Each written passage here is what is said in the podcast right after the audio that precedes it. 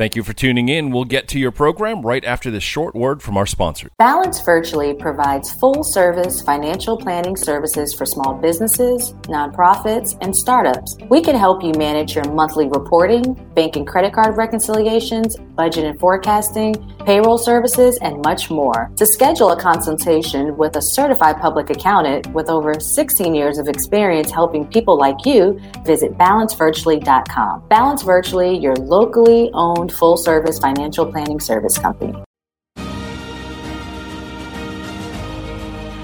Welcome to the Veronica Edwards Show, where we have fun, financial conversations that everyone listening can apply to their personal and professional life. I'm your host, Veronica Edwards. So excited to be back here, season two on bizradio.us. As always, I want to thank the listeners, aka the V team, for downloading the podcast at veronicaedwards.buzzsprout.com, shameless plug, and listening live here on bizradio.us. We are approaching 100 episodes. We're getting close to 2,500 downloads. So appreciate the love. And I know today's show is about to go viral okay, because we have my little brother from another mother. Shout out to Mama Rhonda from Brunswick, Georgia, in the building. So this guest attended Prairie View A&M University, where he majored in biology with minors, not one, but two, in chemistry and Spanish. He also went on to attend Vanderbilt University, darling, where he attained his PhD in cell and developmental biology. Honey, he is smart, smart. And he is my first male PhD on the show, but let's not get it twisted. He's the fourth guest on the Veronica Edwards show with a PhD all of these guests are melanin in color. So I'm very excited that this guest also has his own bakery business called the Cocoa Cake Shop, which I love that name. So without further ado, my baby brother, Dr. Christopher Arnette. Welcome, Chris. Thank you for uh, having me. I it's you know just listening to that, it's very interesting to hear other people read about me and uh, bio and all this stuff, it's very strange to hear those things because usually I never tell anybody any of this. But because you are you, I will allow you to tell these things to the world. So thank you for having me. Absolutely. You know, I brag on all my PhD friends because in my mind now I have a PhD too. It's never too late. So, Chris, we always start the show asking the guest to tell the listeners all about you, where you're from, and how you found yourself starting your own business after having a whole PhD. Um, well, as Veronica pointed out, I am from Brunswick, Georgia, which is a very tiny coastal town that no one ever really knows about. Oh, I know about. don't do that. I know about Brunswick. You, you, you, you know about Brunswick. But if I go out to any part of the world and I'm like, oh, I'm from Brunswick, they're like, oh, where's that? Some people even ask me, Georgia has a coast, which is surprising oh. and, an you know indictment of our educational system. But whatever. Uh, but yeah, I, am from Brunswick. I, you know, went to Prairie View, which was an H, which is an HBCU, so it's very black, which was great. went to Vanderbilt, which was not very black, which mm. was culture shock, but I pushed through. And then from there, I went on to do a postdoc in Chicago at Northwestern, which was great, you know, getting the science, doing the science, learning about melanoma and signaling pathways, which was cool, meeting some very interesting people who I still talk to to this day. So that's been fantastic.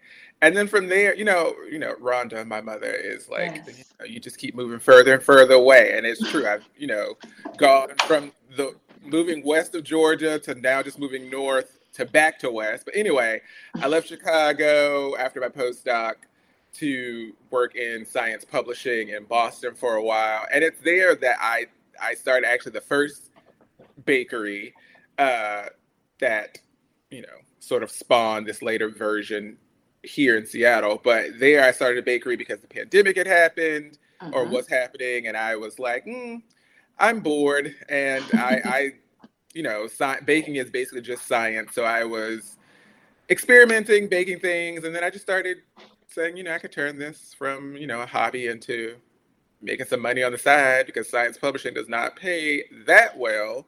so I just started, you know, I just started baking things and from there, you know, the bakery was born and then I, you know, ended up getting a new job here in Seattle working in diversity, equity, and inclusion. So I had to like shut all that down because all the, of course, all the rules in Seattle are completely different about what you can and can't do, what you can and can't sell. Mm-hmm. I knew I wasn't buying a brick and mortar place, so uh-uh, I had uh-uh. to I had to like figure out uh, what the rules were, and I was adjusting to uh, you know a new city, a new state, West Coast living, all this mm-hmm. other stuff. So I've been adjusting to the job for a while, and then I decided, oh, I should get back into baking, and I've been using baking as like sort of a, a feature of my programming here at the University of Washington. So I then decided, well, I might as well just open the business back up. So I reopened under under a new name, and here we are. Wow, so many questions I have for you, Chris. So when you were yes, when you were growing up, did you have a desire to bake or was this like you said something that literally just happened while you were an adult bored just like this is science, I can do it? I mean, I I have always been in the kitchen, I guess, like helping my grandparents bake and or just cook in general. Like little mm-hmm. nothing nothing like oh I'm making a two tier wedding cake or something, nothing fancy like that. But just here and there, I'm gonna make something, I'm gonna help you make something, I'm gonna, you know, ice the cake or I'm gonna stir this, stir that. But it wasn't anything magical, right? It was just like the little right. things that we all do as kids because we are running underfoot and we want to like, oh, I want to stir that mm-hmm. sort of thing. and lick the uh, spoon. yeah, and lick the spoon. Yeah, those sorts of things. Nothing like, oh yeah, I'm gonna surprise you with this fantastic cake or pie. Um, but you know, if you if you break baking down into its sort of components, you you know, with cooking you can you know, you can sort of riff. You can do whatever. You can taste. You can add. You can this that, and it'll turn out fine. With baking, it has to be very precise. It has to be like you can't add too much of this or too little of that or it won't work. So mm-hmm. for me, it felt very much like, oh, this is how science works, right? Mm-hmm. If I want an experiment to pan out, I've got to add just the right things to or ingredients to that experiment, or else it's not going to work. So it felt very natural to mm-hmm. be like, mm-hmm. oh, I'm baking because I was already doing a version of it in a science lab. I love that. And how did you come up with the amazing name of the Cocoa Cake Shop? L- listen, listen. I struggle with like the artsy cutesy sort of things that will grab you. Like I struggle. So it, you know, in my when my first iteration of the bakery, I I literally had a poll at work. I was like, what should I call this? Of course, and you so had a I, poll at work. Such a scientist. I had people vote on what the name should be because I'm like, I don't, I don't know. And everything that I could think of, obviously, the domain's already purchased. There's already a version mm-hmm. of this. And it's just like, ugh, Jesus. The offense. um, but I, you know, I was like, whatever. So I had people vote on it, and then eventually I just chose it. Here, I I've been go- because I because I now work in DE and I. I've been going to a lot of things about identity, a lot of trainings and talks about like identity and connecting those things throughout your life, etc. So you know, Coco really has. I like first of all, I like the alliteration of Cocoa Cake Shop, uh, but I also mm-hmm. Cocoa for me has sort of a, a, a, second meaning referring to me, like Coco, even though black uh-huh. people, as a, an aside to anybody who's not black out there, we do not like being referred to as food. Please don't do that. um, but Coco, you know, in, in its essence, sort of also relates to me as a, a black man in the baking industry or in the world in general. So I was like, oh, cocoa, that could refer to me. That could refer to a common ingredient in a lot of baked goods. It works out I like the alliteration. And I was like, that's the one. And again, you know, I had to ask people, what do you think of this name? How do you mm-hmm. feel about this name? I like the way that it rolls off the tongue. And it felt like it would be something that would people that would remember easily and not be like, damn, what the name of that delicious but wacky ass name bake shop? I can't remember that. So oops, sorry, I already. I realize now. No, you're fine. You're fine. But no, I love the name Cocoa Cake Shop. And we always ask, you know, the guests to give the listeners some tips. And when I thought about you, here it is. You have a full time career, big time PhD, darling, and you Whatever. started and you started this business. So for those that are listening that have a full time job and they're like, I have this hobby. People keep telling me it's more than a hobby. I should make money off of it. What type of advice do you give for folks that want to start a part time business? I mean, for me, I think it's a skill that I that you know you sort of hone in P. Well, I hone getting my PhD, but I think everybody has the ability to hone it.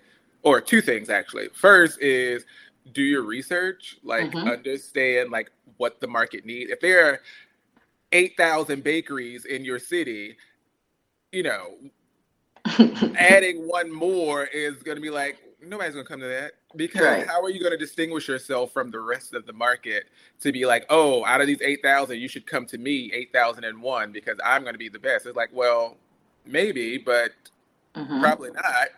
Um, the other thing, especially with my business with baking, is that time management is extremely important. Mm-hmm. As if you're thinking about baking, it can often be very laborious and time consuming. And, you know, like you said, I have a full time job. So I have to really plan out like, when am I going to bake things? How am I going to bake things?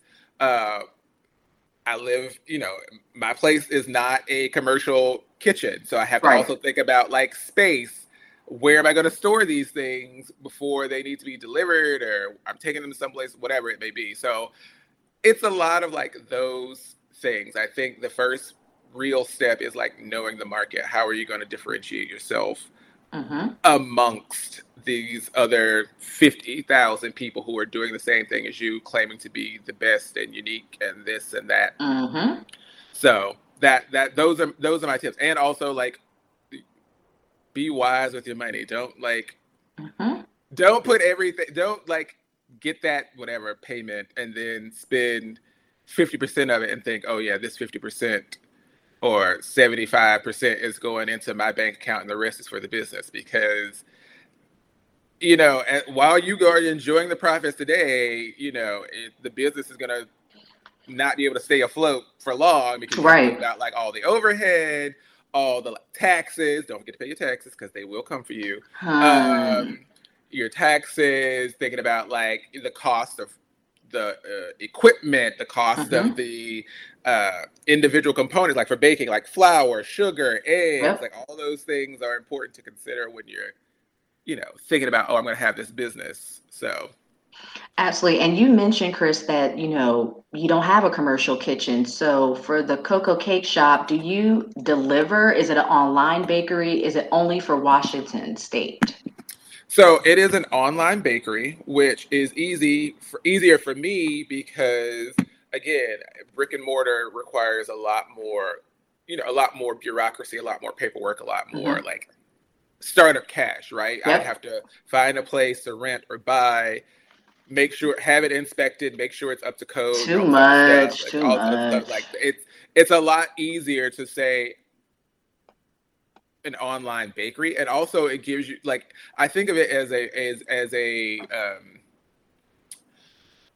as we're we're demoing this right? We're demoing right. the bakery right? If it does well and people are enjoying it and they're like oh yeah this is a really good place and there's lots and lots of business that suggests that okay over time we can grow right? These whatever six months to a year two years you spend building a client base, getting to know people, getting your name out there, saving mm-hmm. money, and then once you've built that up, then you've and save that money, then you've got sort of a like, hey, we're moving to a brick and mortar because people now know you, and you've sort of built a clientele that's going to keep the business afloat and that will you know self-reference itself sustain it's sustainable business mm-hmm. right as opposed to open a brick and mortar i don't know if people are going to come I don't know if mm-hmm. folks are going to be interested eh, or if they're going to be like, how is this bakery different from another?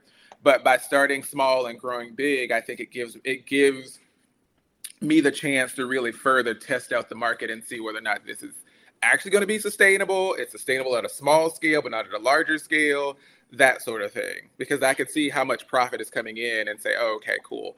I can make enough to, you know, have this in my house and have mm-hmm. a little profit as opposed to now have to think about a building rent and thinking about like all the like licenses I have to get and maintain, uh-huh. all the rules, uh-huh. like that sort of thing. So yeah, so it's an online business, online bakery for now. It is just Washington based currently, uh-huh. uh, mm-hmm. depending on. I mean, well, not currently is just Washington based because you know those are the laws.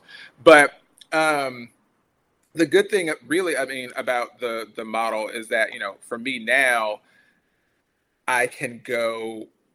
You know, once you have once you have all the like in home sort of they call it cottage law, it's a cottage law licensing. I can also like go out into you know farmers markets and do things there. I don't have mm-hmm. to be mm-hmm. restricted to just sort of selling out of my house.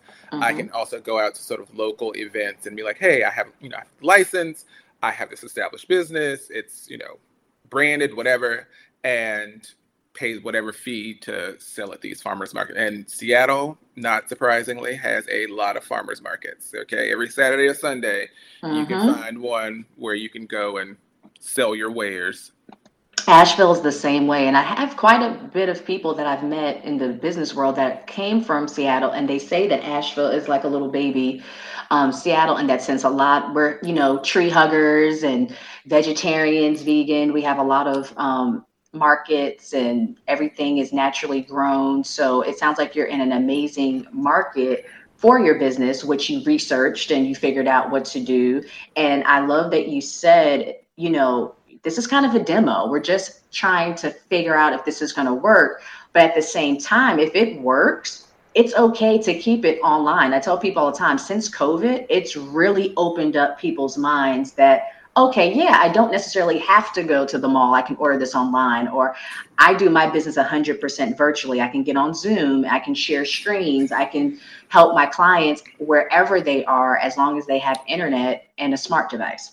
Yeah, it it it definitely works out that way, uh, and I, I mean, honestly, the whole idea of having to go and look and search and test and blah blah blah and this and that, I, you know, I, I will do it, but begrudgingly, you know, right? Especially, especially now, as, as as you said, especially now that we are in a not post COVID people, but we're in a you know tail in riding through COVID, li- learning to live with COVID situation where people mm-hmm. have you can work from home, businesses can have people work from home and be just as profitable, and things can work as smoothly when folks are not in the office all the time. I think it's nice to have this online option that allows you to like browse things and ask mm-hmm. questions, but not have to physically go to a space. Because sometimes I can't run across town to right. make it to that bakery that closes at five, but I can always hop on a Zoom. Okay, or I can always order it and have oh, it delivered. Yeah, exactly. So, Chris, just like that, we're already to the end of the show. I have to have you back, but I definitely want you to plug all your social media website. How can, even though uh, most of the listeners are in Western North Carolina, but we reach people everywhere, how can people support Cocoa Cake Shop? My Cash App? Yeah, no, I'm just kidding. uh, um, right now, I'm in the process of re- of building the Instagram, but you can find it at the Cocoa Cake Shop. Mm-hmm. T H E C O C O A C A K E S H O P. Mm-hmm. Um, and the website is www.thecocoacakeshop.com. So well, you know, I be having family reunions, which we've had one in Brunswick, Georgia before, just so you know. Why? I mean, there is absolutely nothing there. But stop it. We had a ball, but I'm just letting you know if I if, if I need to fly you out, which I know I got to pay for all your travel and your oh, expenses. Oh yeah, and I I, I like a first class flight. Oh, one thing about Chris, Chris is about his coin, and I'm not mad at it. Every time I see Chris, he's like, "This is on the company, right?" I said, "You know it." yeah, yeah fly me, fly me out. I'm trying to be. uh yeah, I'm trying to be Yung Miami. Fly me out. Come on now. And before we go, you know I have to shout out the whole oh, Arnette God.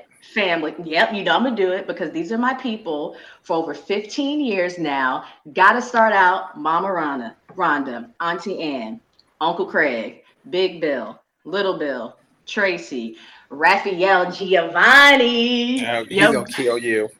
Raphael Giovanni, our big brother, and of course, my soror, my sister, Dr. Itasky Vashti Bowler Arnette. They are gonna kill you. Oh, All yes. information. Itasky is the top downloaded episode on my show. So I have to give my sister love. And I'm just so thankful that the whole Arnette family has embraced my crazy self. And just so y'all know, y'all stuck with me. I'm part of the family. I'm trying to come to a reunion. I haven't been to Brunswick in about seven years. What's up? No one's stopping you. Rhonda's right there. Get that car right on down. I want to come when Chris comes if he ever comes home. Oh well, you know everybody says that, but nobody's putting it on the ticket. What's up with that? Because you a doctor. That don't mm. mean a thing. Okay? I work in academia. Mm. Mm. But with that being said, Chris, we at the end of the show, sugar. So I just want to thank you so much for taking the time out because, guys, again, Chris is in Washington. It's not even seven o'clock yet that time that we're recording. So thank you, thank you, thank you, thank you again. And I want to mm-hmm. I'm begging you. Uh-huh. Look, I'll send you a cash app later. Yeah, okay. Now I you heard mm-hmm. it here, and I will I will take her to small claims court. I got three dollars waiting for you. Uh uh uh. uh. So I want to thank again the listeners for tuning in to bizradio.us. Please come back same time, same place, 10 a.m. on Wednesdays for the Veronica Edwards Show. And if you missed the live airing, you can listen to all prior shows at veronicaedwards.buzzsprout.com. Thank you so much, Dr. Arnette. Whatever. You're welcome. well, early. Love you. Bye. Love you too. Bye.